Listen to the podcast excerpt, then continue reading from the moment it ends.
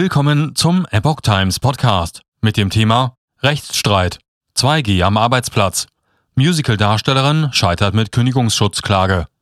Ein Artikel von Epoch Times vom 2. März 2022. Eine Musical-Darstellerin ist mit einer Kündigungsschutzklage im Zusammenhang mit einer unternehmensinternen 2G-Pflicht gescheitert. Das Berliner Arbeitsgericht gab dem Arbeitgeber der Frau Recht, es liege kein Fall unzulässiger Maßregelung vor.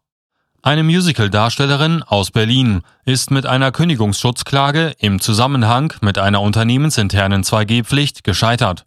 Das Arbeitsgericht in der Hauptstadt gab in dem Rechtsstreit nach eigenen Angaben vom Mittwoch dem von der Frau verklagten Arbeitgeber recht.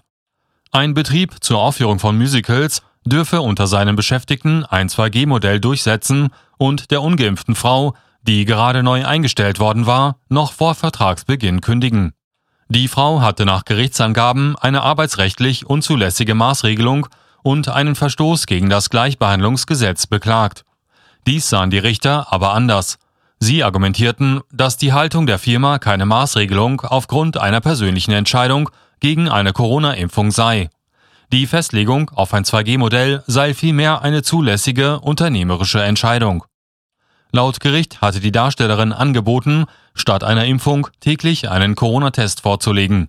Damit wäre nach Auffassung der Richter aber eine stärkere Beeinträchtigung der Betriebsabläufe und ein höheres Risiko für Personalausfälle verbunden, weil ungeimpfte Beschäftigte bei Infektionen strengeren Quarantäneregeln unterlegen.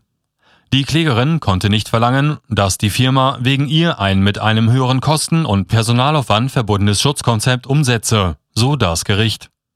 Die Entscheidung ist noch nicht rechtskräftig, dagegen kann Berufung eingelegt werden.